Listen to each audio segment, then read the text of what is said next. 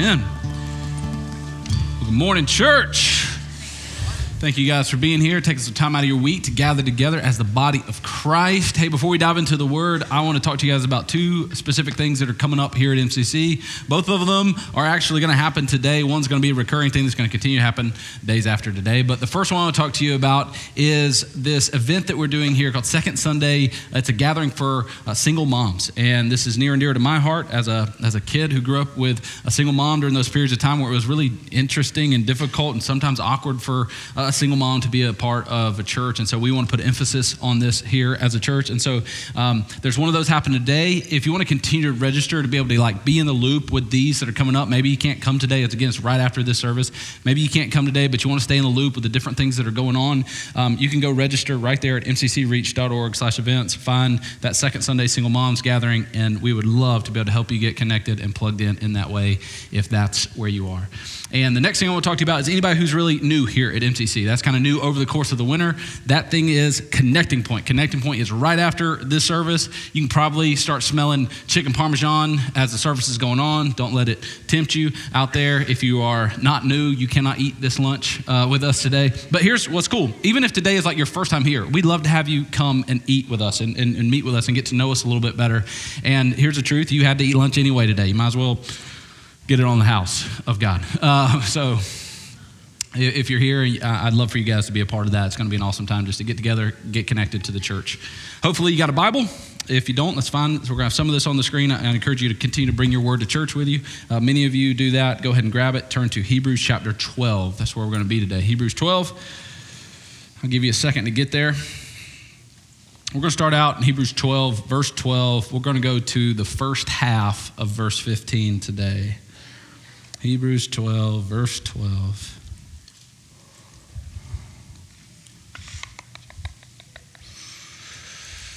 Love hearing the pages turn. It's good stuff. Hebrews 12, verse 12. This is the word of God to the people of God. Therefore, Lift your drooping hands and strengthen your weak knees. Some of y'all just like, all right, good, I'm good to go. I can leave now. That's all I need. Lift up your drooping hands and strengthen your weak knees. I love it. Comes out of the gate swinging and make straight paths for your feet so that what is lame may not be put out of joint, but rather be healed. And this is what we're going to really lean into today. I want to give you the context. Verse 14 in the first half of 15. Strive for peace with everyone and for the holiness. Everybody say holiness now say it like you used to go to church in the 60s. Holiness. there you go. Good job. Way to go. Y'all got it. Y'all went to the same churches. I didn't go in the 60s. I wasn't born yet. Um, but anyway.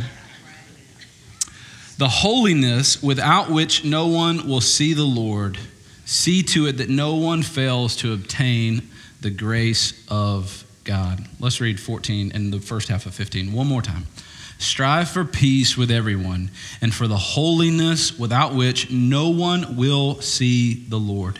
See to it that no one fails to obtain the grace of God. Let's pray. Father God, we thank you. And we ask that you would move and work in and amongst us today. Jesus, we come to you asking, begging, pleading with you to have your will be done here in this room as it is in heaven here in the hearts of your people as it is in heaven. And Jesus, I pray, uh, knowing today that there very well likely are someone here today who does not know you as Lord and Savior, who does not know you as Father God. And I pray that by the preaching of the gospel, by your word made flesh, come to earth, written and recorded, passed down in a trustworthy manner so that we can come to it, that the gospel would cause scales to fall off of eyes, that it would cause hearts of stone to melt and that you would call those lost sinners home. And that by the blood of Christ, the power that is bound up in the blood of Christ, that they would go from lost to found, from dead to alive. It is only by your grace that that can happen. And so I pray that you would give them the gift of faith today. In your name, amen. So, yesterday, I got to kick back into one of my favorite things in the world, which is coaching six year olds. I know some of you are looking at me and you have a six year old and you're like, You like doing that? And I'm like, Yeah, I like doing that. It's just absolute chaos. It's fun. And it gives me good sermon material. And I'm going to use some of that today. So we are having our first scrimmage game of the season. We're trying to get ready. Our team's kind of getting back in. This is kind of our first practice. This is the first thing we've done with these guys since last fall. All right, so we're rolling with these guys. And this six year old. This is not Titus's team. They're a little bit more competitive and a little bit more laser focused because they're 10 year olds. This is six year olds, and it's just herding cats. All right, so we're out there. We're having this scrimmage game. We're having a blast. And this other team that we're playing, good group of guys. I know the coaches, they're good guys. Um, but one of the things that they were doing, a little bit different style than what I have as a coach, um, in between innings, before their team would go out and take the field, they would take the field, but instead of running to their positions, all the players would run to the pitcher's mound. And then they had this one particular assistant coach, and every team has got this assistant coach. It's like he should have been in the WWF or something. He's just like that guy on the team who's like reliving his glory years. And he's got these six year olds out there and he's down on his knee and he's got veins popping out of his neck. And he's like, Who are we? And all the kids go, rah, rah. I don't even know what they were saying. I think it was Warriors. I, I later found out that was their team name. And he's like, Who are we? What do we do? And they're chanting these things back and forth. And, and they did that every inning. And Jessica, she's a saint she has the saintly duty of being team mom. Okay, so she's in the dugout with boogers and the tears and catcher's equipment. And so she's in there with them during that. And while this is happening, I'm kind of walking out to the field, and she has this conversation with a kid on our team, Hudson. And Hudson sees this happening, this other team doing something that his team doesn't do, and they're screaming and yelling, and who are we? What do we do? And he goes, Miss Jessica, what are they doing?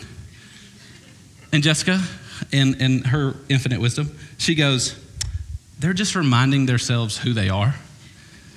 And then Hudson, or Hudson, in, in just the, the hilarity of a six year old kid, goes, We don't need to do that. We know who we are. it's like, yes. I thought that was hilarious. I was like, that was so perfect.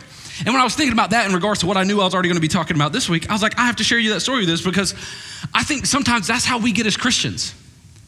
We, we need to gather together and get in this big huddle and go, Who are we? We're Christians.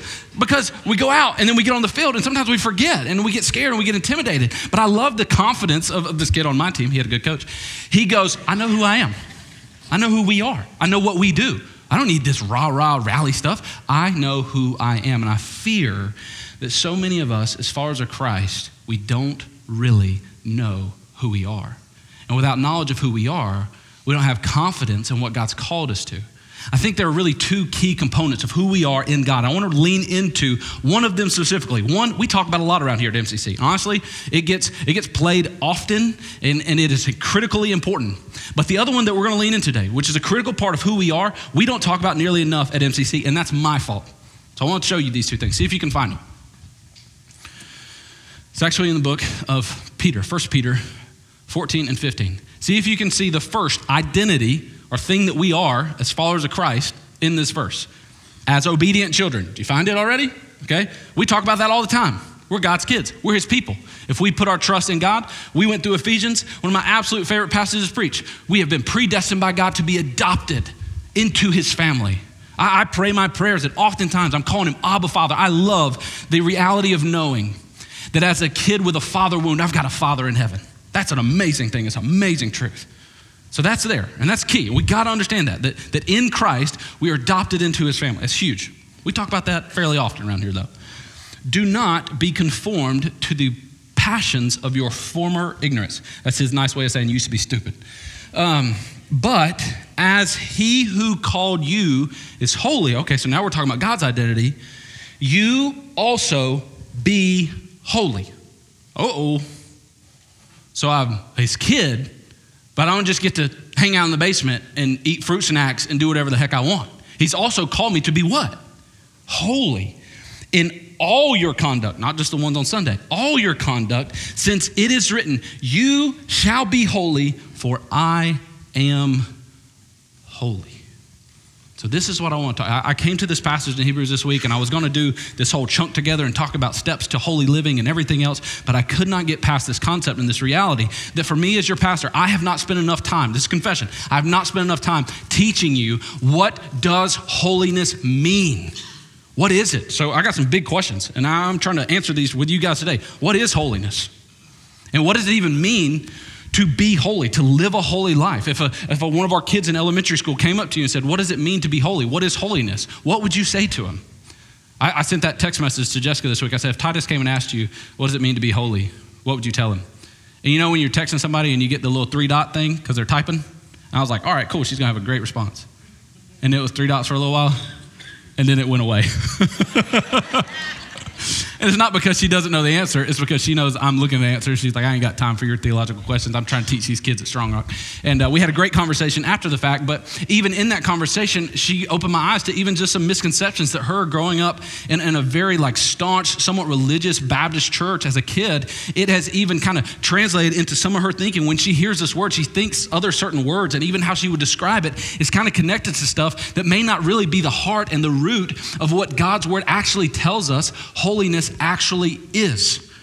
And so I want to I want to read you a quote. There's been three books that have really helped me grasp and, and, lean into this over the course this past week. One of them is a book by a guy named uh, J.I. Packer. He wrote a book called Rediscovering Holiness. Another one by a guy named Kevin DeYoung called uh, Hole in Our Holiness. And another one called Awe of God by a guy named John Bevere. They've been super helpful. But I want to quote to you something from uh, J.I. Packer's book. And this is an amazing quote that he had on holiness. He said this It's extraordinary how little the New Testament says about God's interest in your success. It's kind of his way of nicely saying the New Testament doesn't talk a whole lot about you being successful. But by comparison, the enormous amount it says about God's interest in our holiness. It's his way of saying, if you read the New Testament, it doesn't really see this God who's really interested in you being successful. What you really see is this God who's interested in you being holy. So let's look at our passage and see if we can begin to figure some things out around whatever this holiness that he's called us to. So, our passage, Hebrews 12, 14, 15a. Strive for peace with everyone and for the holiness without which no one will see the Lord. So let's just take that sentence for what it is. He says, first of all, he's saying, strive for peace with everyone. What he's after there, and again, that, that one's pretty simple. He's saying, we've got to strive to embody the peace that we have now achieved through our relationship with God. We used to be enemies of God, but because of Jesus' grace, he was treated like the ultimate enemy of God on the cross. Now we can be at peace with that God. And we have missed out on a full understanding of the fact that we have now been made at peace with God if we continue to live as enemies with each other. So he says, strive for peace. Also, and I believe this is even somewhere where this peace flows out of, strive for peace. And then he also says, strive for holiness. he says, without holiness, this is somewhat alarming, no one is going to see the Lord. And see to it that no one fails to obtain the grace of God. So, right at the beginning, he gives us this imperative strive.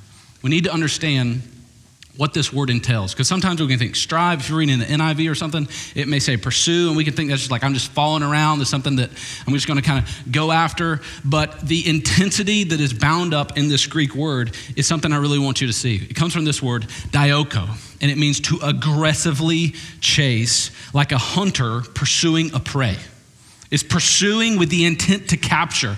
It almost entails this reality that if I don't catch this thing, like a, like a hunter desiring to chase down and hunt a prey, it is my only source of sustenance. If I don't get this, I die. It's that type of chasing and pursuing. If I don't get this, I don't live.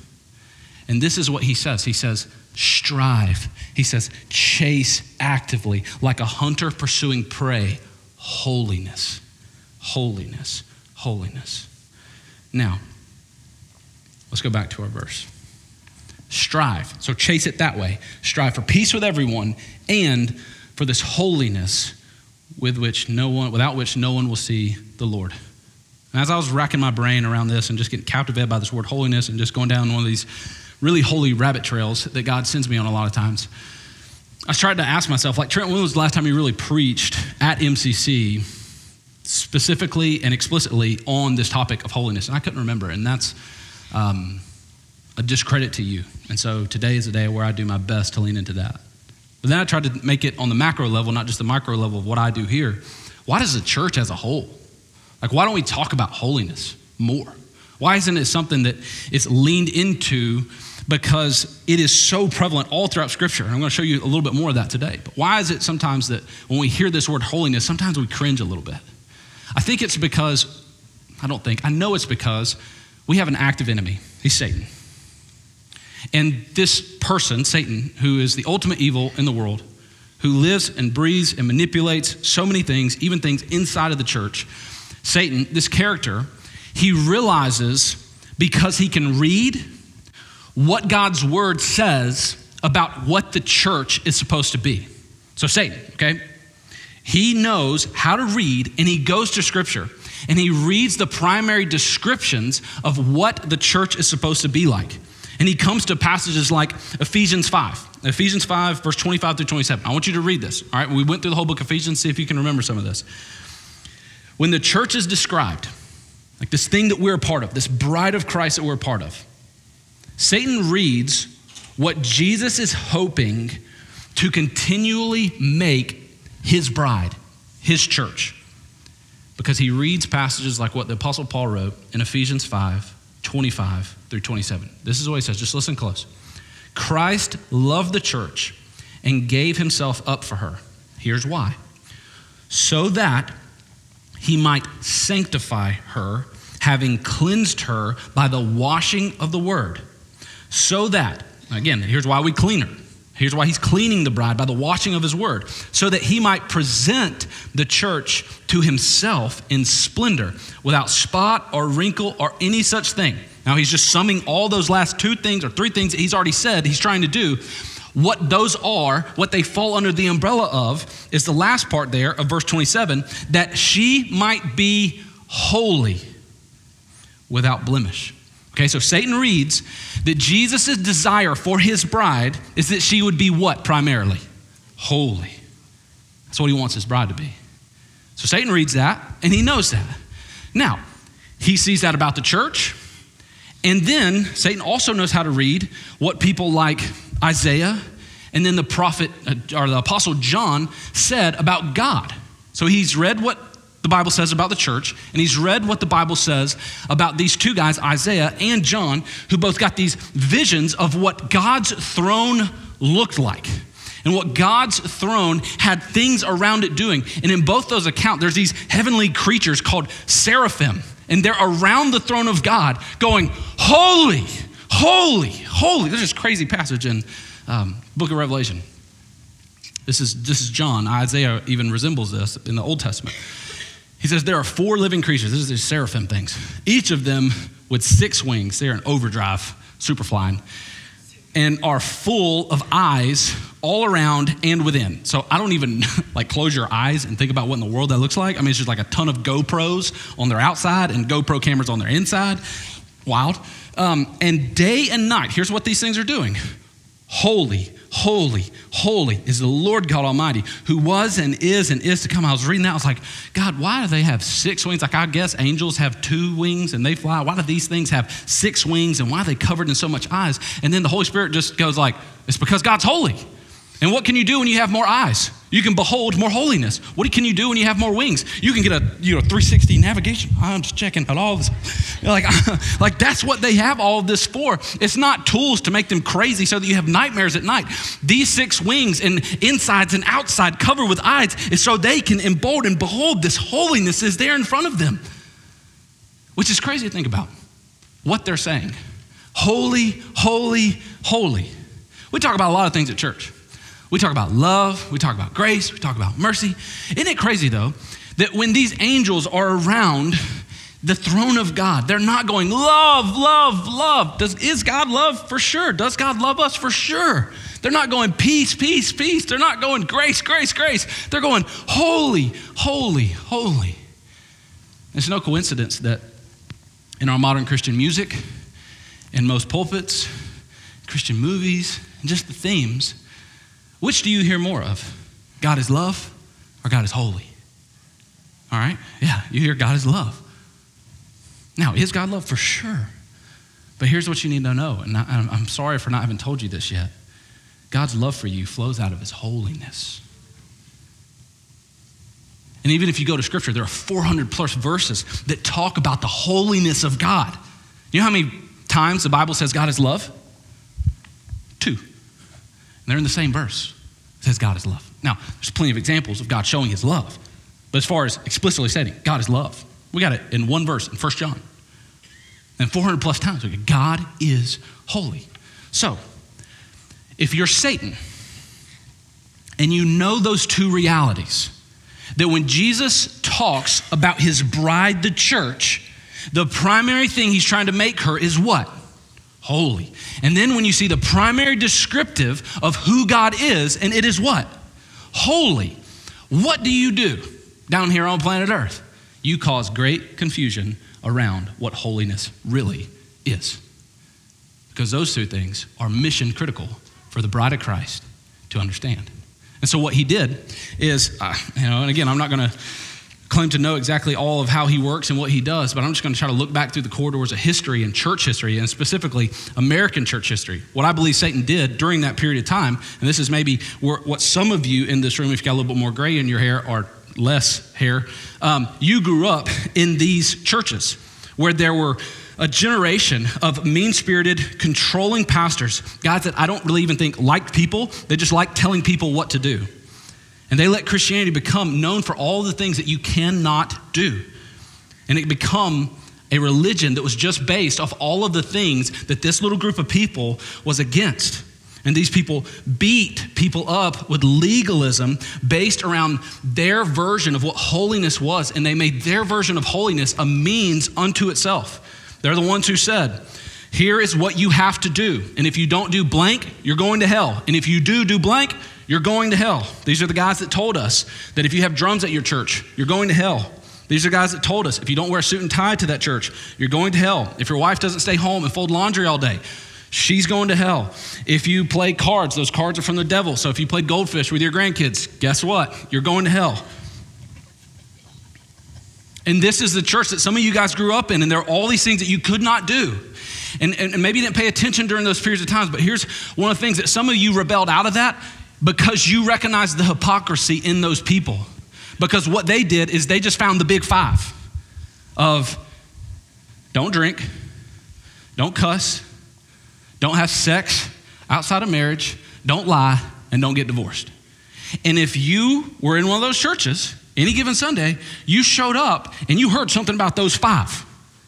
And what happened is because those preachers leaned into those five things and talked about that holiness, holiness, holiness, don't do these things, don't do these things. If you do those other worldly things of, of watching HBO or listening to any music that's not, you know, on the radio or Steven Curtis Chapman or what's that lady with the Patsy, whatever, I don't know, some of the Patsy or the Gaither. If you're not, if you're listening to anybody other than the Gaithers, you're going straight to hell. Like, these are the things we talked about.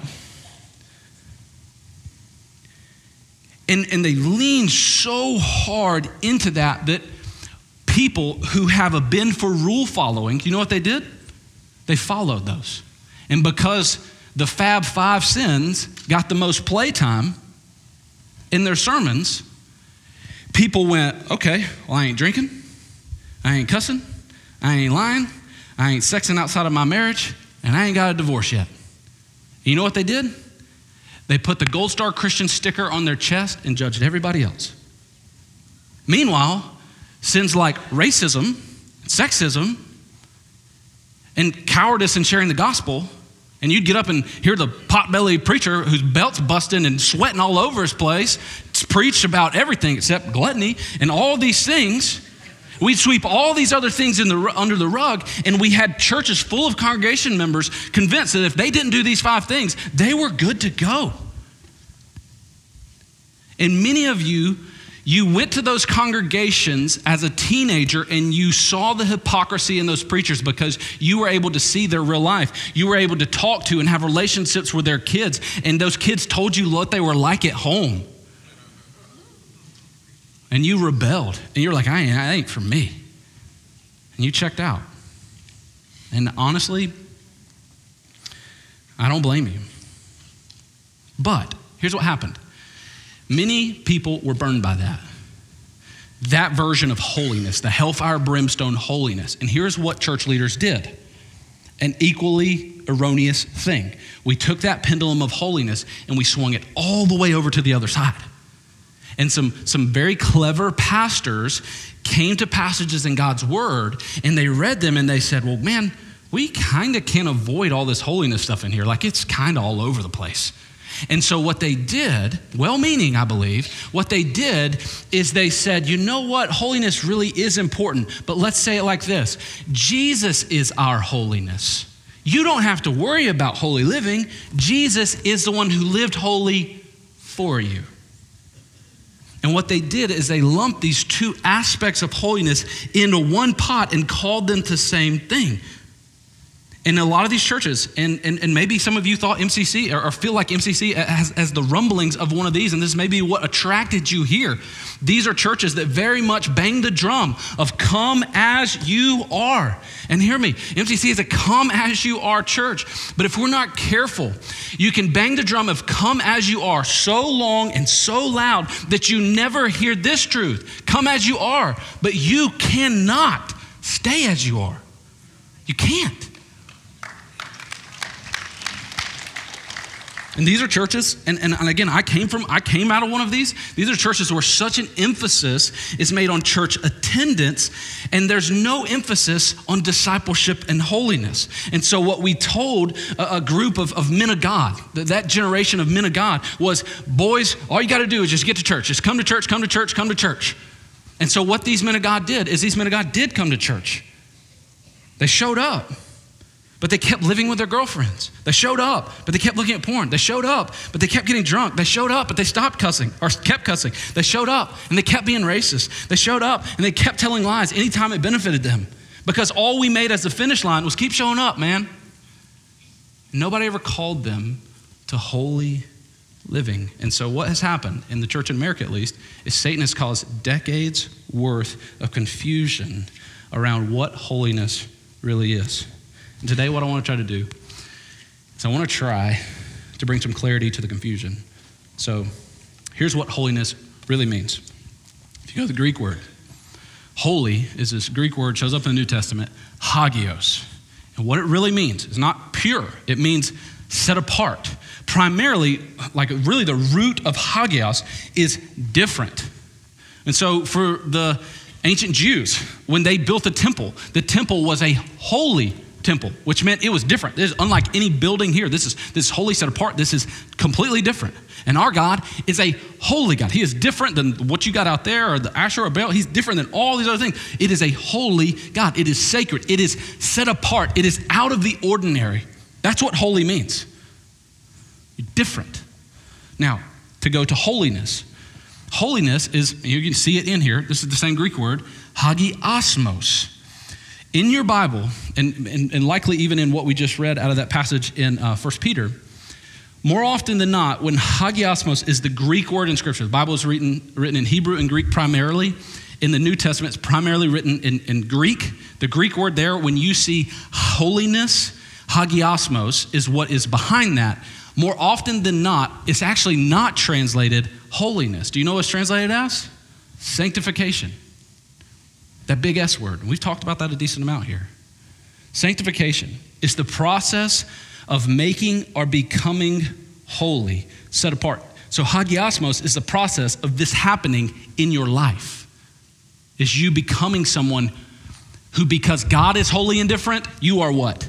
Holy and different. And you are set apart. You are not like the world anymore. You've been called by God and for God out of it. Now, let's talk about this.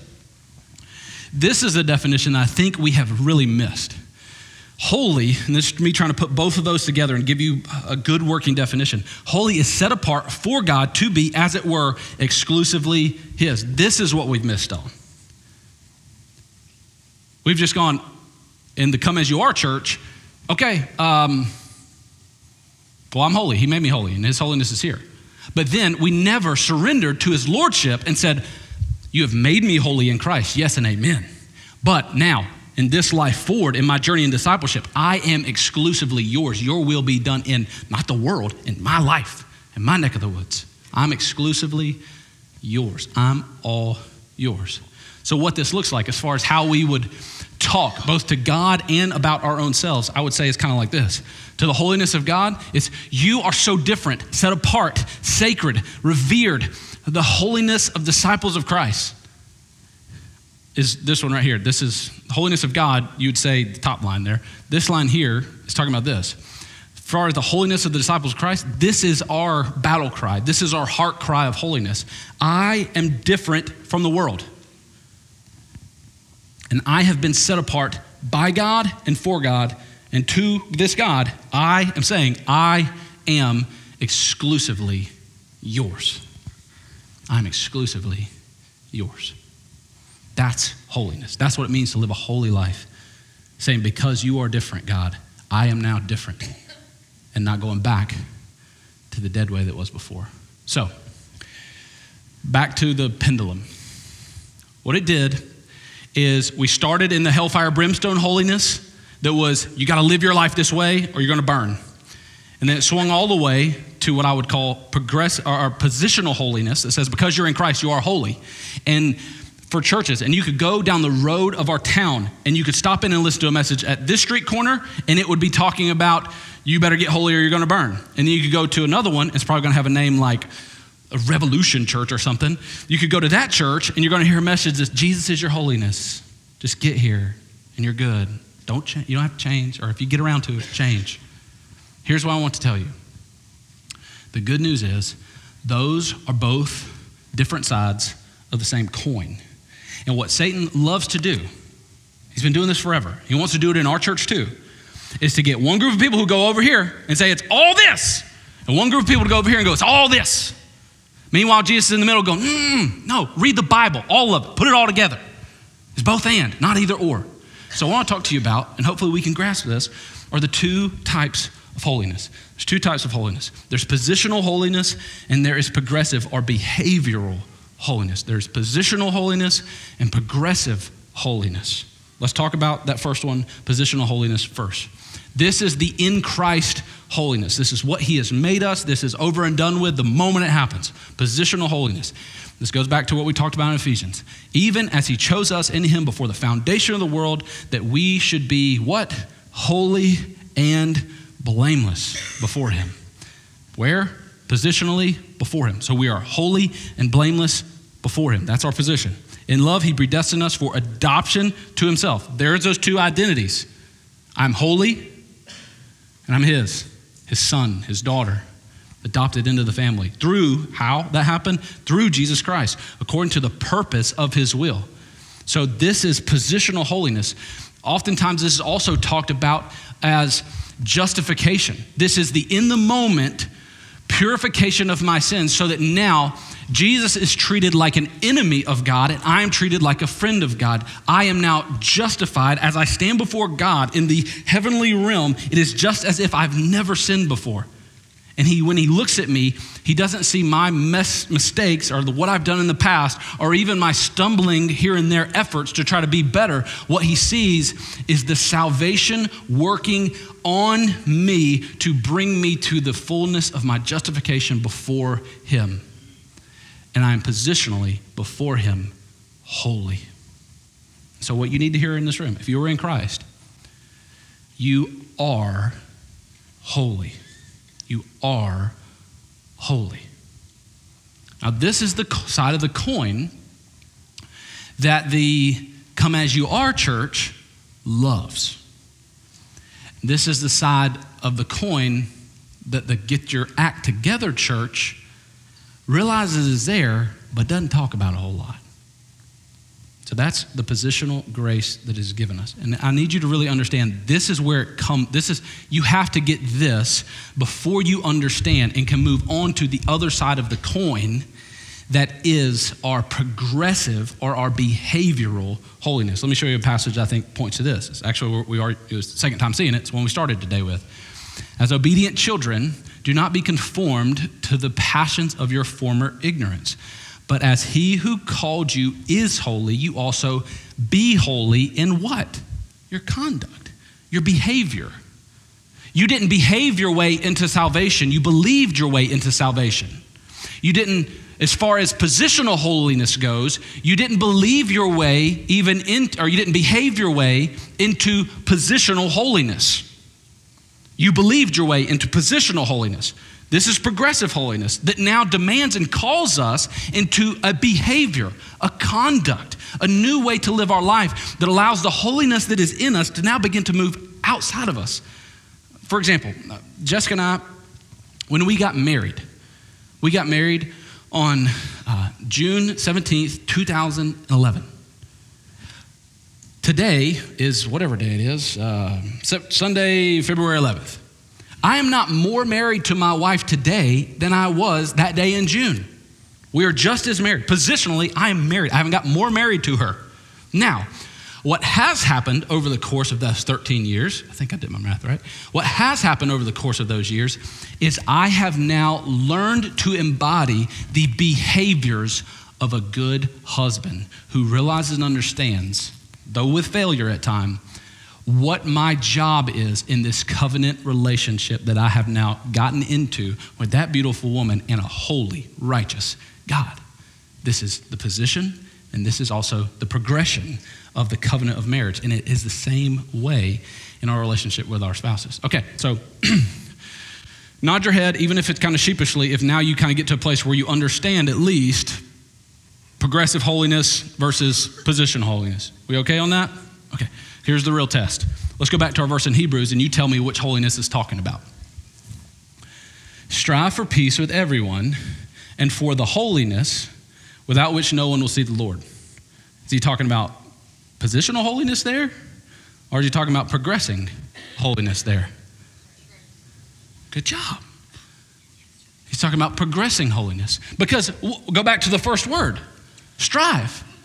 You didn't strive for your salvation. You didn't work for your salvation. You believed in that salvation came to you, and because of your faith, not a work that you did, but because of your faith, you were saved by grace, not by works, so that no one can boast. Now it says you were saved by grace through faith, not by works. Now you have some work to do. Strive. Begin to work out this holiness. Let it be a part of your life. Let this be something you are progressing in. And then he tells us why we have to do that. Without that, no one's going to see the Lord. So the point I believe he's trying to make here is this I won't see God unless my life says, I am all yours. Now, what I didn't write up there and what the passage is not saying is I will not see God unless I say, I am all yours. Listen, this, this is the great danger in the come as you are church. Is we led evangelical rallies and well-meaning Christian camps and conferences and went on giant excursions for the kingdom of God to get people to merely raise their hand and say, I'm all yours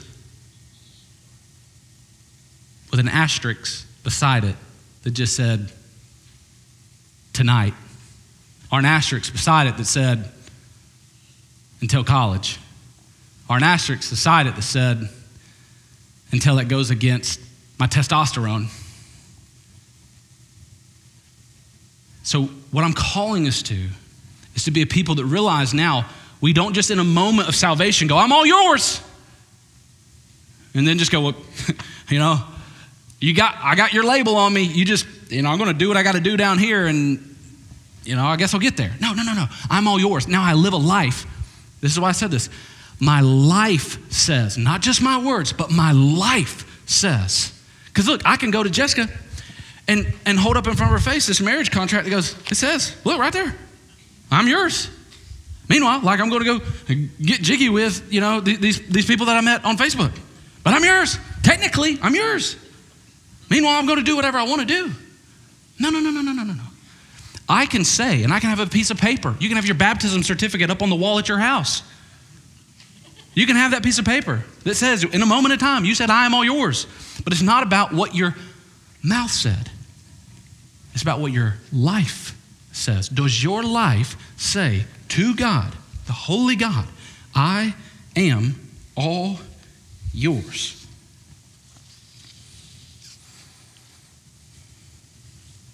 Let's go back to our verse. So he says, Strive for peace with everyone, for the holiness without which no one will see the Lord.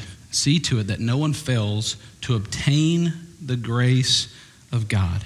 Now, this verse 15 is, is inextricably connected to verse 14. Because the answer for how to strive for peace and holiness and actually get it is bound up in obtaining this grace of God. Now, when you ask most people, what is the grace of God? They'll say, The grace of God is what saved me. It's by grace I'm saved. They'll quote to you the same thing we've been talking about all day. That's grace. Grace is the free gift of God for salvation unto men.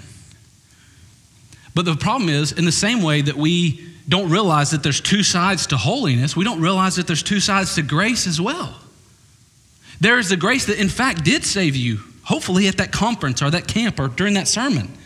But that is not the only part of grace. The same grace that saved you is the grace that now, after that moment of salvation, is the grace that hopefully is not just saving you, but is sustaining you. That's why I would say it like this there's saving grace and there's sustaining grace. Sustaining grace is what keeps the mom of that crying newborn from falling asleep and dropping the kid out of her arms because she's so exhausted as it wakes up for the fourth time in the middle of the night to eat. Sustaining grace is a thing that allows someone who has caused you or your family inextricable harm to actually be forgiven. Sustaining grace is what frees you from the bondage and change of the addictions that hold you. Saving grace is saving you. Even though you may stumble and hurt and walk through that um, gut wrenching painful addiction for a long part of your life, and you may go up roundabout ways and you may go in circles and you may have relapses, God's saving grace, I believe, is going to save you through it. But His sustaining grace will be the thing that if victory is won, it will be won through His sustaining grace's victory in your life. I want, to, I want you to see, Pastor, uh, Paul and Peter both make this connection here. And this is, these are passages we're not just talking about saving grace, but sustaining grace. This is Paul talking about how God humbled him with his thorn in the flesh. He's talking about how he had this experience where God spoke to him and said these words My grace is sufficient for you.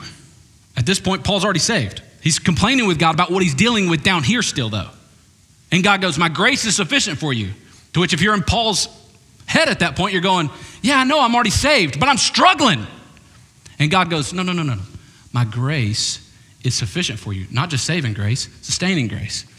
For my power, which is connected to the grace, my power is made perfect in weakness. Therefore, I will boast all the more gladly. This is Paul talking now. I will boast all the more gladly in my weakness, so that what? The power of Christ, which is that grace, the power of Christ, may rest upon him.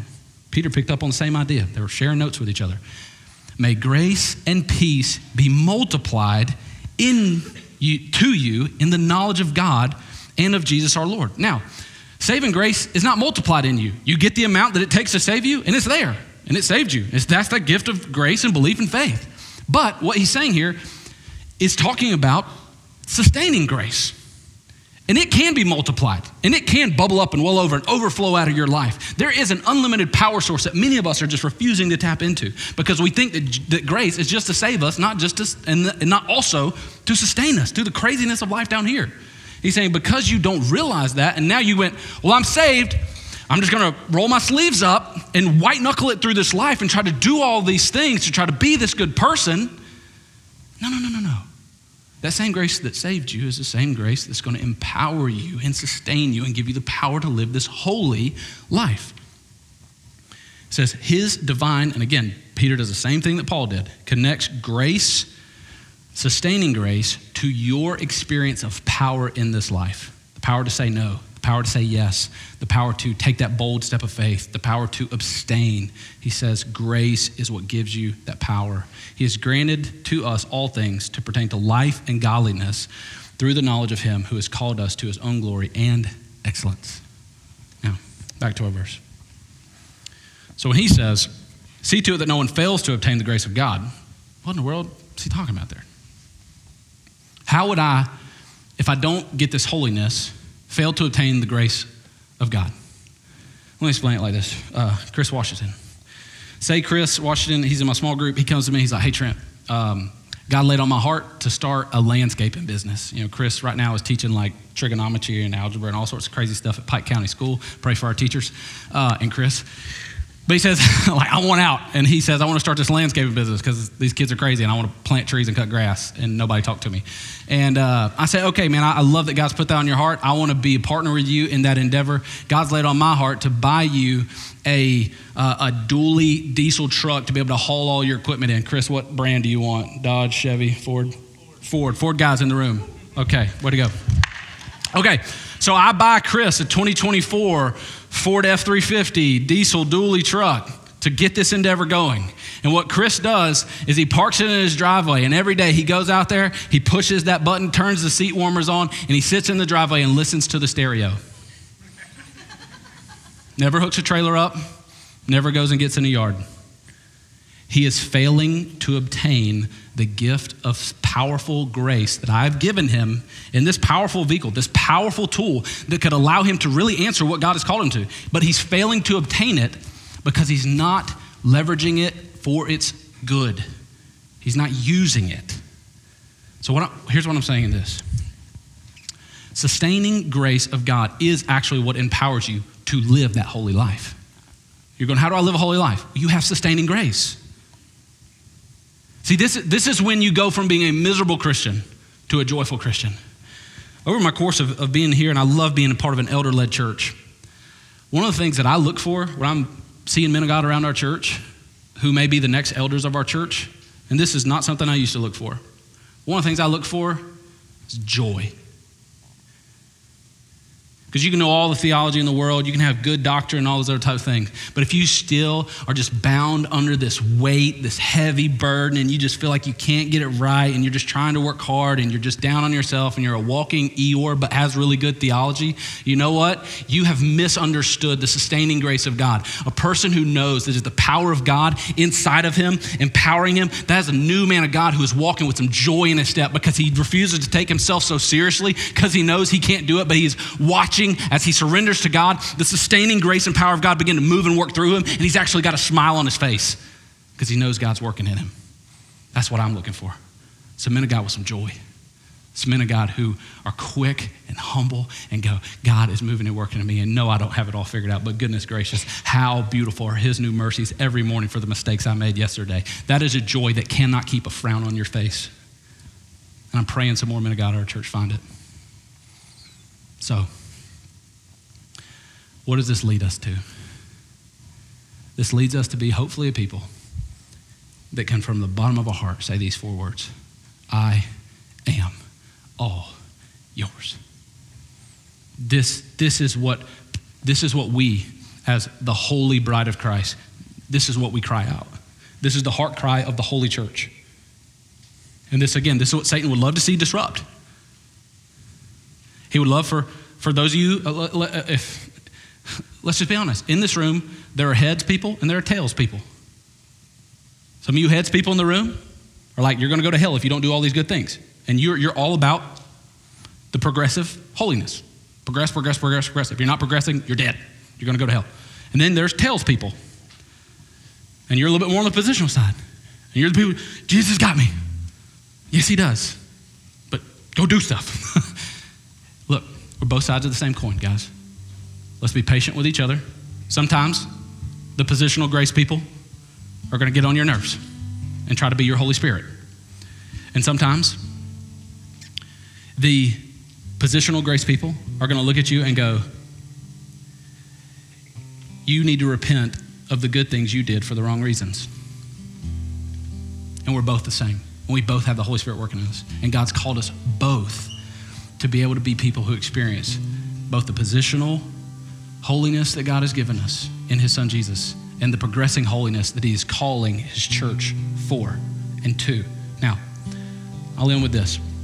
Say there's this young couple. They go climb to the top of beautiful Blood Mountain in North Georgia. And the boyfriend gets to the top of the mountain. He's got a plan, he's got a ring in his pocket.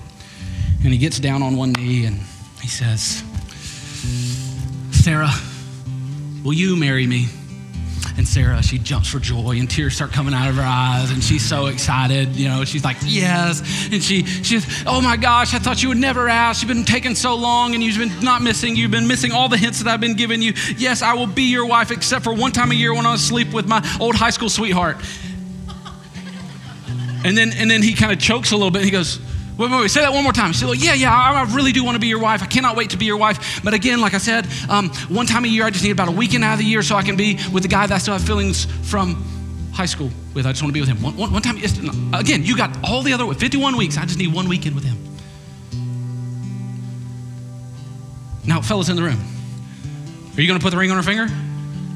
No, You're going to close the box and you're going to leave her on the mountain.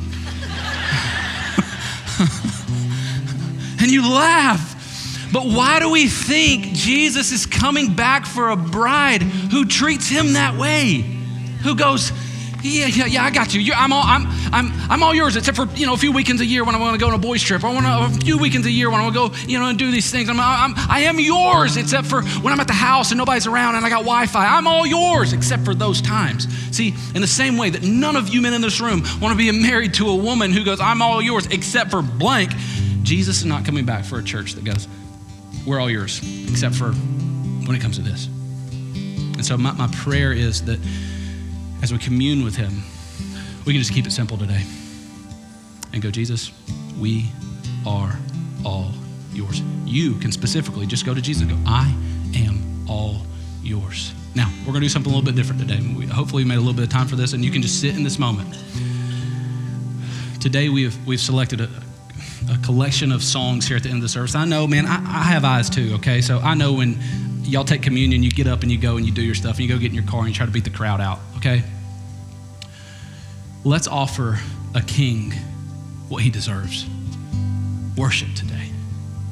I believe today that something of the gospel has been revealed to you, and to just go, well, I'm going to go get my kid and leave, or I got to set up for a, a, a football party, I got to get out of here. So here, here's what I'm calling you to do. And, and some of you in this room, you're not singers. You're like, mm, yeah, mm. like, sing. No, worship. Worship your king today. Express. Every one of these songs is going to be mentioning this word holy. And now, hopefully, that you don't just see it as this random word that we sing about and yawn. Now that you see holiness for what it really is, my hope is that your heart cries out in the same way. And when you say those words holy, you know it is synonymous with you saying, I am all yours. And you can say it from a heart that maybe even for the first time today really does believe it. Let's pray.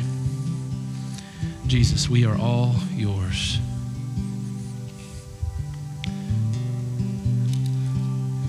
Let those not just be words on our lips,